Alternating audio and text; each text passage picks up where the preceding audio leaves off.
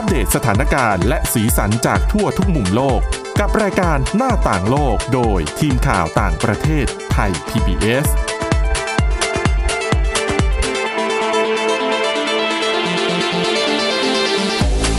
สวัสดีค่ะต้อนรับคุณผู้ฟังเข้าสู่รายการหน้าต่างโลกนะคะมาอัปเดตเรื่องราวสถานการณ์สาระและสีสันจากทั่วทุกมุมโลกกับทีมข่าวต่างประเทศไทย PBS กันได้เช่นเคยนะคะมาเอาเรื่องราวที่น่าสนใจเนี่ยมาเล่าให้ฟังกันทุกวันนะคะติดตามกันได้ผ่านทางพอดแคสต์ผ่าน www.thaipbspodcast.com หรือแอปพลิเคชันพอดแคสต์ต่างๆได้ด้วยนะคะวันนี้อยู่กับสมาชิกทีมข่าวต่างประเทศของเราเหมือนเดิมค่ะมีคุณทิพย์ตะวันธีรนัยพงศ์นะคะและดิฉันวินิษฐาจิตกรีค่ะสวัสดีค่ะวันนี้เรามีเรื่องที่อย่างกับภาพยนตร์เป็นเรื่องของเจ้าหญิงที่ถูกเขาอ้างว่าถูกพระบิดาขังเอาไว้ในวังที่ดูไบนะเดี๋ยวอันนี้ท้ายรายการจะมาเล่าให้ฟังกันแต่ว่าก่อนอื่นต้องไปเรื่องโควิด -19 ก่อนเป็นเรื่องเกี่ยวกับ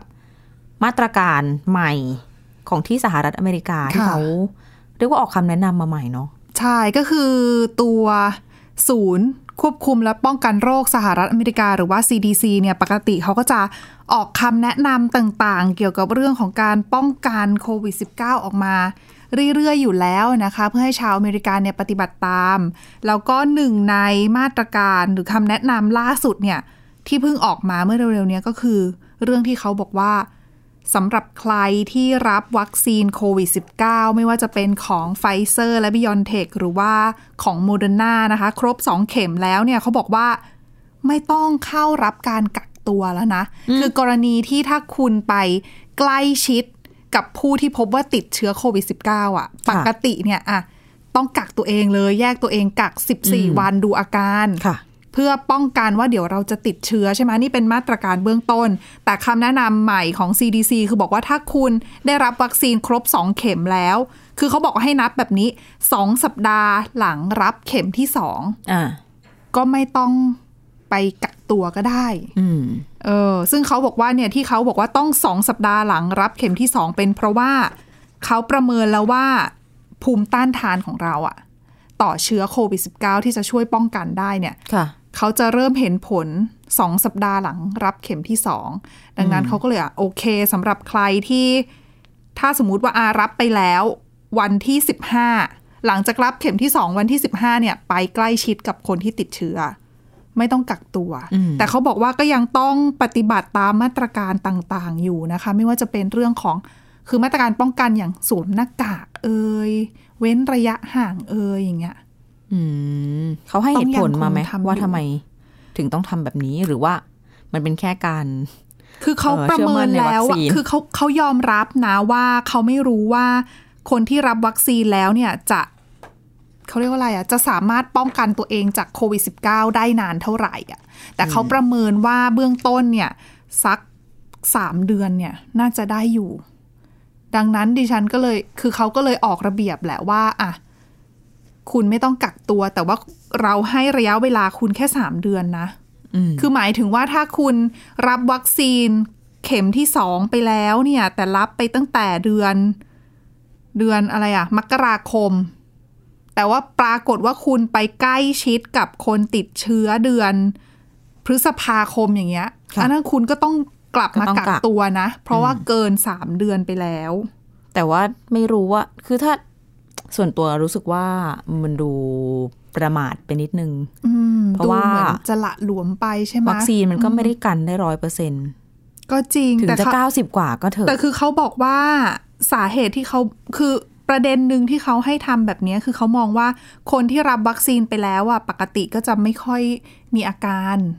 แต่คือเขาบอกให้สังเกตอาการตัวเอง14วันคือไม่ต้องไปแยกก็ได้เพราะว่าคือที่ให้สังเกตอาการเป็นเพราะว่าเขากลัวว่าเราเนี่ยในฐานะที่เราติดสมมุติอะฉีดวัคซีนแล้วติดเชื้อแต่เราไม่มีอาการรุนแรงเราอาจจะไปแพร่เชื้อให้คนอื่นได้ดังนั้นเนี่ยเราก็ต้องระมัดระวังเรายังต้องปฏิบัติตามมาตรการป้องกันอยู่เพียงแต่เราไม่ต้องกักแยกตัวเองออกมาถ้าเป็นแบบนี้ก็แสดงว่าไว้ใจประชาชนมากว่าจะทำตามใช่ไหมซึ่งในความเป็นจริงแล้วเนี่ยก็ยากบางคนแบบไอเขาแคกก็ไม่รู้ตัวหรอกก็ไม่ได้รู้สึกว่าเป็นอะไร ไปใช้ชีวิตต่อที่ไหนได้โอ้โหละอองฝอยแต่คือเขาบอกว่าคำแนะนำนี้ใช้กับบรรดาเจ้าหน้าที่ทางการแพทย์ด้วยนะคือบุคลากรทางการแพทย์ที่รับวัคซีนไป2 เข็มแล้วเนี่ยถ้าไปใกล้ชิดกับคนติดเชื้อก็ไม่ต้องกักตัวแต่เขาบอกว่าอันนี้ที่ฉันเข้าใจได้คือเขาบอกในกรณีของบุคลากรทางการแพทย์เขาบอกว่าสาเหตุที่ต้องทำแบบนี้เพราะว่าเขาอยากจะป้องกันคือเขาเรียกลดปัญหาเรื่องของการขาดแคลนบุคลากรทางการแพทย์เพราะมันก็พูดยากไงว่าบุคลากรทางการแพทย์เขาจะไปใกล้ชิดกับผู้ติดเชื้ออย่างไรใช่แล้วจะให้เขาแบบไปแยกกัก14 วันเจ้าหน้าที่ก็ไม่พอทำงานแต่น่าก็น่าจะแยกมาตรการสำหรับในส่วนของบุคลากรทางการแพทย์กับคนทั่วไปกับประชาชนทั่วไปใช่ไหมแต่อีกทีนึงก็เดี๋ยวหาว่าไม่เท่าเทียมนั่นไม่กักหมอไม่กักเลยทำไมฉันต้องกักอะไรอย่างเงี้ยหรือไม่อีกทีนึงอาจจะเป็นความพยายามจูงใจให้ไปฉีดวัคซีนกันก็เป็นไปได้แต่คือก็นะเขาก็ย้ำแหละว่าถึงแม้ว่าคุณจะฉีดวัคซีนแล้วคุณไม่ต้องกักตัวแต่คุณก็ต้องปฏิบัติตามมาตรการป้องกันพื้นฐานไงคือมาตรการเฝ้าระวังต่างๆผู้เชี่ยวชาญทั่วโลกเนี่ยก็ย้ำอยู่ตลอดว่าฉีดวัคซีนแล้วไม่ใช่ว่าจะใช้ชีวิตยังไงก็ได้หน้ากากไม่ต้องใส่มือไม่ต้องล้างก็ไม่ใช่ทุกอย่างต้องทำเหมือนเดิมทีนี้คำว่าเหมือนเดิมเนี่ยมันก็น่าจะรวมเรื่องของการกักตัวอยู่ด้วยนะพูดถึงนี่ก็ผ่อนคลายให้คือดิฉันว่าส่วนหนึ่งเป็นเรื่องของการทำงานเรื่องของการใช้ชีวิตด้วยหรือเปล่าเพราะว่าประชาชนทั่วไปถ้าต้องไปกัก14 วันอย่างเงี้ยจริงๆอยากฟังคอมเมนต์ของคนผู้เชี่ยวชาญอย่างแบบแอนโทนีฟาวชีอะไรเงี้ยอยากรู้ว่าพูดเรื่องนี้ว่ายังไงเดี๋ยวรอดูเผื่อมีท่าทีอะไรออกมาแต่จริง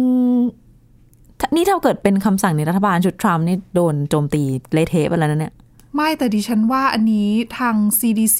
แล้วก็ผู้เชี่ยวชาญต่างๆก็น่าจะโอเคนะคือหมายถึงในแง่นึงอะปัญหาในสหรัฐอเมริกาที่คือเอางี้ไม่ใช่แค่ในสหรัฐหรอกคนทั่วไปเนี่ยเวลาเจอแบบไปเขาเรียกว่าอะไรอะใกล้ชิดกับคนติดเชื้อแล้วต้องกักตัว14 วันอันนี้เป็นปัญหาสำคัญเลยในการที่ทำให้อะคนหาเช้ากินค่ำจะยังไง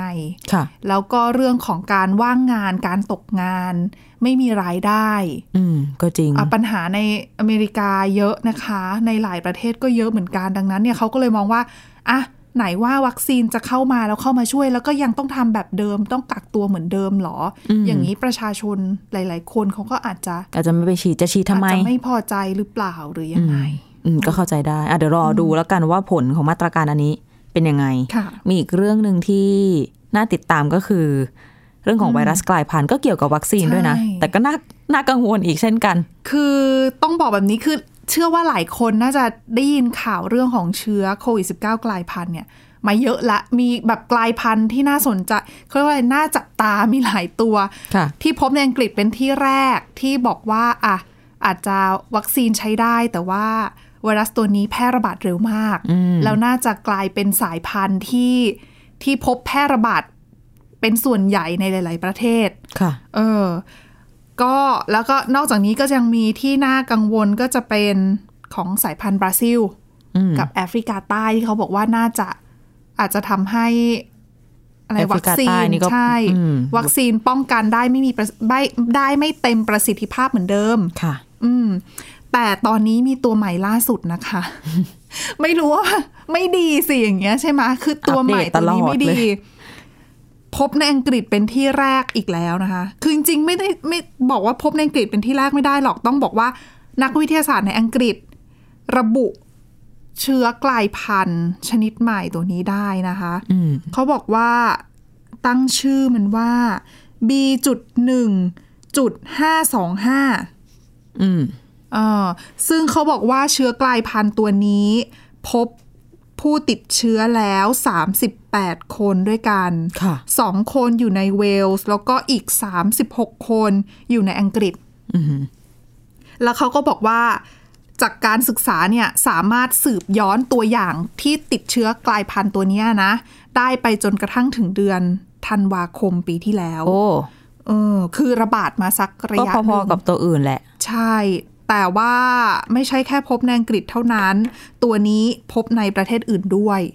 เดนมาร์กไนจีเรียแล้วก็สหรัฐอเมริกานะคะซึ่งตอนนี้ผู้เชี่ยวชาญของอังกฤษเขาบอกว่ากำลังศึกษาอยู่ว่าเชื้อกลายพันธุ์ตัวนี้ อันตรายมากน้อยแค่ไหนแต่เบื้องต้นที่พบก็คือพบว่าเชื้อกลายพันธุ์ตัวนี้มีการกลายพันธุ์บางส่วนที่คล้ายกับเชื้อที่พบในแอฟริกาใต้ซึ่งก็เลยทำให้เนี่ยทางการเขาก็ต้องสั่งนะทางการอังกฤษสั่งเร่งตรวจเชื้อโควิด -19 ในประชาชนแบบพื้นที่ใกล้เคียงที่พบผู้ติดเชื้อสายพันธุ์เนี้ยกลายพันธุ์เนี้ยตัวเนี้ยถ้าเหมือนแอฟริกาใต้ก็น่ากังวลขึ้นมาเลยนะใช่เพราะเขาบอกว่าที่เหมือนคือเขาพบไอ้ตัวกลายพันธุ์ที่เรียกว่า E484K อ่ะที่เราก็เคยเอามาเล่าให้ฟังกันแล้วนะคะเจ้าตัวเนี้ยที่บอกว่าพบในทั้งบราซิลด้วยแล้วก็แอฟริกาใต้ด้วยที่เป็นเชื้อกลายพันธุ์พบ2ประเทศนั้นซึ่งจะทำให้เขาเนี่ยสามารถเชื้อโควิด -19 สามารถเหมือนหลบภูมิต้านทานของเราได้เก่งขึ้นใช่แล้วเขาก็บอกว่าอีกหนึ่งปัจจัยก็คือเชื้อไอตัว B.1.525 เนี่ยมีการกลายพันธุ์บางส่วนที่คล้ายกับเชื้อกลายพันธุ์ที่พบในอังกฤษด้วยก็คือทำให้แพร่ระบาดเร็วขึ้นด้วยอาจจะเหมือนเป็นลูกครึ่งอะสายพันธุ์นั้นสายพันธุ์นี้มาเจอกันจริงๆไม่อาจจะหรอกมันก็เกิดมาจากอย่างนั้นแหละต้นตอนั่นแหละค่ะทางนักวิทยาศาสตร์ของอังกฤษเขาก็เลยมองว่าไอ้ตัวเนี้ยตัวกลายพันธุ์ตัวใหม่เนี้ยต้องจับตามองแต่เขาบอกว่ายังไม่ต้องกังวลขนาดนั้นยังเร็วเกินไปที่จะกังวลมากเกินไปแต่เพราะว่าตอนนี้เขากำลังศึกษาอยู่ว่ายังไงแค่บอกมาเฉยว่ามันมี2จุดนะที่อาจจะน่ากังวลอยู่ซะหน่อยนึงสุดท้ายแล้วสายพันธุ์ไหนกลายพันธุ์ไม่กลายพันธุ์ก็ต้องระวังเหมือนเดิมขั้นตอนเหมือนเดิมปฏิบัติตัวเหมือนเดิมถูกต้องค่ะแล้วเขาก็บอกว่าตอนนี้ก็นักวิทยาศาสตร์ทั่วโลกก็กำลังพัฒนาวัคซีนตัวใหม่นะเพื่อมาจัดการกับตัวเชื้อกลายพันธุ์พูดถึงเรื่องวัคซีนก็อัปเดตทุกวันตามกันแทบไม่ทันเดี๋ยวช่วงนี้พักกันสักครู่หนึ่งนะคะกลับมาฟังเรื่องที่น่าสนใจกันต่อในช่วงที่2ค่ะหน้าต่างโลกโดยทีมข่าวต่างประเทศไทย PBS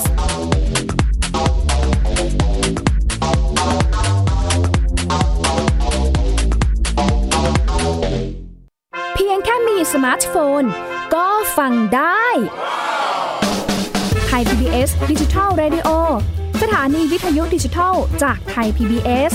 เพิ่มช่องทางง่ายๆให้คุณได้ฟังรายการดีๆทั้งสดและย้อนหลังผ่านแอปพลิเคชัน Thai PBS Radio หรือ www.thaipbsradio.com Thai PBS Digital Radio Infotainment for all Thai PBS Application on Mobile ให้คุณเชื่อมโยงถึงเราในทุกที่ทุกเวลาได้สัมผัสติดตามเราทั้งข่าวรายการรับชมรายการโทรทัศน์และฟังรายการวิทยุที่คุณชื่นชอบสดแบบออนไลน์สตรีมมิ่งชมรายการย้อนหลังข้อมูลกิจกรรมไทย PBS ร่วมเป็นนักข่าวพลเมืองรายงานข่าวกับเราและอีกหลากหลายฟังก์ชันให้คุณดาวน์โหลดได้ฟรีทุกระบบปฏิบัติการติดตามข้อมูลเพิ่มเติมได้ที่ www.thaipbs.or.th/digitalmedia เพราะวิทยาศาสตร์อยู่รอบตัวเรามีเรื่องราวให้ค้นหาอีกมากมายเทคโนโลยีใหม่ๆเกิดขึ้นรวดเร็วทำให้เราต้องก้าวตามให้ทันอัปเดตเรื่องราวทางวิทยาศาสตร์เทคโนโลยีและนวัตกรรมที่จะทำให้คุณทันโลกกับรายการ Science and Tech ทุกวันจันทร์ถึงวันศุกร์ทาง Thai PBS Radio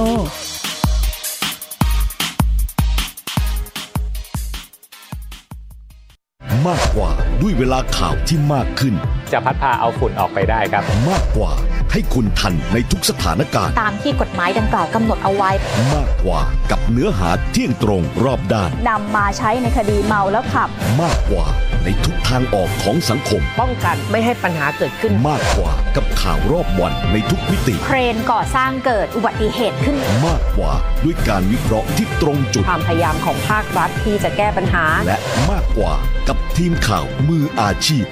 ข่าวไทย PBS ให้คุณได้มากกว่าหน้าต่างโลกโดยทีมข่าวต่างประเทศไทย PBS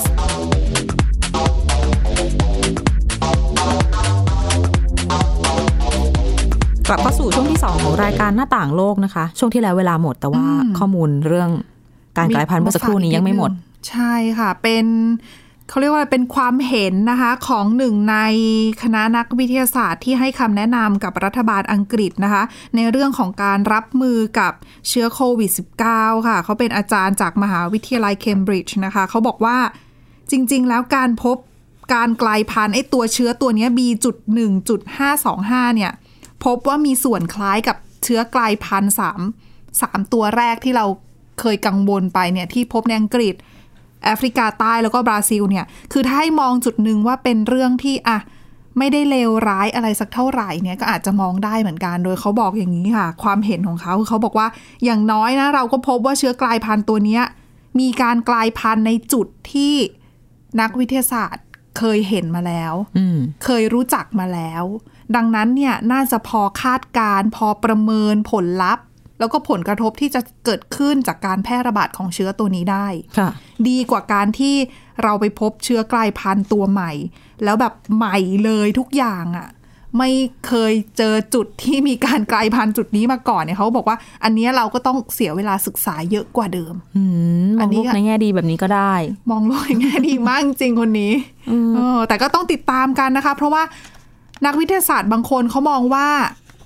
ระบาดคือไอ้เจ้าเชื้อตัวนี้ระบาดมาตั้งแต่ปลายปีที่แล้วใช่ไหมแต่ตอนนี้พบผู้ติดเชื้อแค่ประมาณ38คนเองดังนั้นก็ถือว่าการระบาดเนี่ยจำกัดนะแต่ว่าตัวเลข38มันไม่ใช่ตัวเลขจริงอะสิอ๋อเพราะยังตรวจยังเจอไม่ครบก็อาจจะเป็นไปได้ค่ะแต่ว่าจากการประเมินข้อมูลที่มีตอนนี้ผู้เชี่ยวชาญส่วนหนึ่งเขาก็มองว่าคือดูแล้วอาจจะแพร่ระบาดไม่ได้รุนแรงเท่ากับเชื้อกลายพันธุ์ตัวอื่นๆที่พบอย่างอ่ะโดยเฉพาะเชื้อที่พบเป็นที่แรกในอังกฤษเมื่อตัวแรกเลยที่เราเจอคือแต่ในต่างประเทศเขาก็จะใช้ว่าเป็นเชื้อกลายพันธุ์ที่พบในเคนต์นะคะของอังกฤษตัวนั้นเนี่ยระบาดเร็วแต่ว่าก็ไม่ได้มีอัตราการเสียชีวิตหรือว่าก็แค่ติดง่ายขึ้นแต่ติดง่ายขึ้นก็สร้างภาระกับระบบสาธารณสุขมากขึ้นเช่นกันถึงจะเป็นไม่หนักก็ตามค่ะนะอ่ะเปลี่ยนจากเรื่องโควิดไปเรื่องของเจ้าหญิงที่นครดูไบนะคะที่เป็นข่าวออกมาเพราะว่าเจ้าหญิงลาติฟาแห่งนครดูไบเป็นพระธิดาของเชคโมฮัมเหม็ดบินรอชิดอัลมักตูมซึ่งเป็นเจ้าผู้ครองนครดูไบเนี่ยก็คือเป็นเรื่องเป็นราวโด่งดังมาในสื่อต่างประเทศเพราะว่าเจ้าหญิงเนี่ยทรงโพสต์วิดีโอคือจริงๆเนี่ยเป็นการอัดวิดีโอเป็นคลิปตัวเองอะนะพูดเล่าเรื่องราวส่งให้เพื่อนแล้วก็น่าจะมีการส่งไปที่คือทางสำนักข่าว BBC รายการ BBC Panorama เนี่ยได้รับวิดีโอนี้ด้วยซึ่งในคลิปวิดีโอเนี่ยไปดูมาแล้วเจ้าหญิงก็คือเหมือนกับบอกว่าขอความช่วยเหลือเพราะว่าโดนพระบิดาเนี่ยขังเอาไว้ในวิลล่าเหมือนเป็นวังนั่นแหละแล้วก็เลยมีโทรศัพท์แอบไว้อยู่เครื่องนึงก็เลยอัดวิดีโออันเนี้ยเหมือนเป็นบล็อกอะอัดวิดีโอตัวเองพูดไปเล่าไปพูดให้เพื่อนฟังว่าเจออะไรมาบ้างอะไรยังไงโดนจับแล้วแต่ละวันคือมีหลายคลิปเขาเอามา BBC เข้ามาตัดต่อรวมกันบางประโยคเจ้าหญิงก็ตรัสว่าแบบรู้สึกแบบสิ้นหวังลงทุกทีไม่รู้ว่าต่อไปมันจะเป็นยังไงไม่รู้ว่าพวกเขาจะทำอะไรกับฉันอะไรเงี้ยก็มาเรื่อยๆนะคะดีเทลทีนี้ก็เลยเป็นข่าวออกมาพระสหายเนี่ยที่ได้รับวิดีโอลับเนี่ยก็เอาวิดีโอนี้มาไปถึงมือสื่อทีนี้เริ่มมีกระแสความกังวลขึ้นมาที่เพื่อนขอเรียกว่าเพื่อนนะขอใช้ภาษาแบบปกติเพื่อนของพระองค์เนี่ยเป็นกังวลขึ้นมาเพราะว่าอยู่ๆวิดีโอที่เคยส่งมาเรื่อยๆหายไปไม่ส่งหยุดส่งไปตอนนี้ก็เลยต้องออกมาเรียกร้องให้องค์การสหประชาชาติเนี่ยเข้าไปให้การช่วยเหลือต้องย้อนท้าวความไปนิดนึงคือเจ้าหญิงลาติฟาเนี่ยจริงๆเคยหลบหนีพยายามจะหนีจากพระบิดาจะหนีออกนอกประเทศมาแล้วครั้งหนึ่งเมื่อปี2561แต่ว่าตนตามเจอก็เลยต้องกลับไปอยู่ที่นู่นนะคะแล้วซึ่งครอบครัวนี้เนี่ยก็มีเรื่องราวที่ น่าสนใจเหมือนกันเพราะว่าเมื่อปี2019ปี2562ถัดมาหลังจากที่เจ้าหญิงลาติฟาพยายามจะหลบหนีไปปีนึงนะเจ้าหญิงฮายาบินอัลฮุเซนพระชายาของเจ้าผู้ครองนครดูไบแล้วก็เป็นพระมารดาเลี้ยงของเจ้าหญิงลาติฟาเองก็ทรงหลบหนีพระสวามีออกจากสหรัฐอาหรับเอมิเรตส์เหมือนกันแล้วก็ไปซ่อนตัวอยู่ที่กรุงลอนดอนโดยแหล่งข่าวที่เขารู้เห็นใกล้ชิดเนี่ยบอกว่าทรงหลบหนีเพราะว่าทรงทราบข้อเท็จจริงที่น่าตกใจเบื้องหลังเหตุการณ์ที่เจ้าหญิงลาติฟาถูกนำตัวกลับดูไบอย่างปริศนาก็คือย้อนไปก่อนหน้านั้น1 ปีเนาะซึ่งเนี่ยตลอดระยะเวลาหลายเดือนประมาณ1 ปีหลังจากที่เจ้าหญิงลาติฟาถูกนำตัวกลับไปที่ดูไบเนี่ยก็ทำวิดีโออันเนี้ยออกมาเรื่อยๆแล้วก็ส่งหาเพื่อนเรื่อยๆโดยจะอัดวิดีโออยู่ที่เดียวคือในห้องน้ำแล้วจะอยู่แบบในมุมก็คือต้องแอบใช่ใช่พระองค์อ่ะพูดในคลิปว่าทรงตรัสในคลิปว่าแบบนี่เป็นที่เดียวที่ตัวเองอ่ะล็อกประตูได้ก็เลยต้องมาอัดวิดีโอในนี้แล้วก็เล่าเรื่องราวต่างๆทั้งตอนที่พยายามจะหนีออกจากสหรัฐอาหรับเอมิเรตส์ว่าต้องสู้กับทหารที่พยายามจะฉุดให้ออกจากเรือตอนนั้นหนีใช้เรือยอชเพราะว่าไม่มีพาสปอร์ตโดนยึดพาสปอร์ตด้วยก็ไม่สามารถขึ้นเครื่องบินได้ก็เป็นเรื่องราวที่ใช่ก็นั่งรถก่อนนั่งรถแล้วก็ไปขึ้นเรือปรากฏพอไปขึ้นเรือก็ไปเจอกลุ่มคนติดอาวุธพยายามจะมาฉุดออกจากเรืออะไรอีกนะเป็นเรื่องเป็นราวไปเมื่อตอนหลายปีที่แล้วแต่เนี่ยแหละตอนนี้สิ่งที่ทุกคนออกมาเผยแพร่วิดีโอก็คือด้วยความเป็นห่วงว่าตอนนี้สวัสดิภาพของพระองค์เนี่ยเป็นยังไงบ้างฟังแล้วหลายคนก็รู้สึกว่านี่คือเรื่องของการละเมิดสิทธิมนุษยชนเพราะว่าอย่างผู้เชี่ยวชาญนักเคลื่อนไหวเพื่อสิทธิมนุษยชนก็บอกว่าคือถ้าจะบอกว่าไม่ได้อยู่ในคุกหรือว่าเรือนจำแต่อยู่ในพระราชวังใหญ่โตเนี่ยจะบอกว่าไม่ใช่การละเมิดสิทธิมนุษยชนหรอก็ไม่ใช่นะไม่อันนี้คือเขาก็ถือว่าถูกกักขังนะนวงกักขังนวงเหนี่ยวถูกต้องเพราะว่าจะมีคนกลุ่มหนึ่งที่มองว่าอ่ะอยู่ในวิลล่าอยู่ในแบบวังหรูหราริมชายทะเลแต่ว่าเราก็ไม่ได้มีสิทธิ์แต่ออกไปไหนไม่ได้อิสระเสรีภาพเหมือนเดิมถูกต้องเนี่ยก็คือเรื่องราวที่คิดว่าน่าจะต้องควรจะเอามาเล่าให้ฟังกันเพราะว่าเป็นเรื่องราวของราชวงศ์อีกมุมนึงเหมือนกันนะของที่ดูไบที่ก็ไม่เคยแหมแต่เจ้าหญิงได้บอกไหมคะว่าแบบโดนกักตัวอยู่เฉยๆหรือว่าโดนไม่ได้โดนทำร้ายร่างกายอะไรยังไงเพราะว่ามีประโยคนึงที่พูดที่พระองค์ตรัสว่าไม่รู้เลยว่าพวกเขาจะทำยังไงกับฉันต่อไปดูสิ้นหวังพอสมควรซึ่งผู้สื่อข่าวรายงานว่าทางเชคมูฮัมหมัดเนี่ยที่เป็นพระบิดาเนี่ยสร้างภาพให้ดูไบดูเป็นที่ที่ทันสมัยเหมาะกับการลงทุนแต่ว่าจริงๆในเบื้องหลังเนี่ย